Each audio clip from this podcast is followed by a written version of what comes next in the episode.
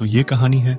उस वक्त की जब मैं नादान हुआ करता था छोटी छोटी बातों से परेशान हुआ करता था, एक दिन जब मैं एक रास्ते से गुजरा, अचानक बारिश होने लगी। तेज हवाएँ भी, लेकिन वो पल मेरे लिए बहुत खास था।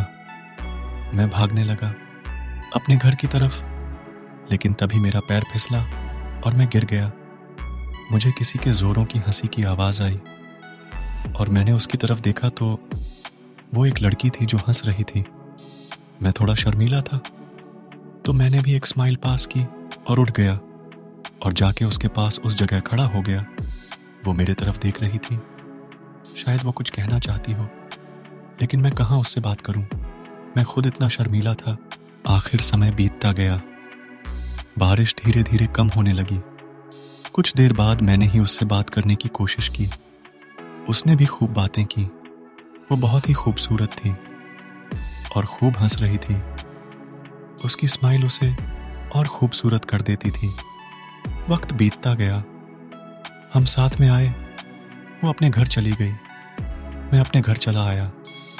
लेकिन खैर, मेरी किस्मत कहाँ इतनी अच्छी?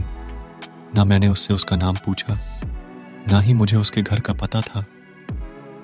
मैं हर रोज उसी रास्ते से गुजरता। लेकिन वो कभी फिर दोबारा दिखी नहीं। शायद मेरा उससे मिलना अब एक सपना ही रह गया। लेकिन उसकी तस्वीर मैंने अपनी आँखों में खूब सजा कर रखी थी। मैंने उसकी तस्वीर बनाई। बस उसे ही देखता था। रोज वक्त बीतता गया। मैं इसी उम्मीद में था। कभी ना कभी तो वो मिलेगी ही।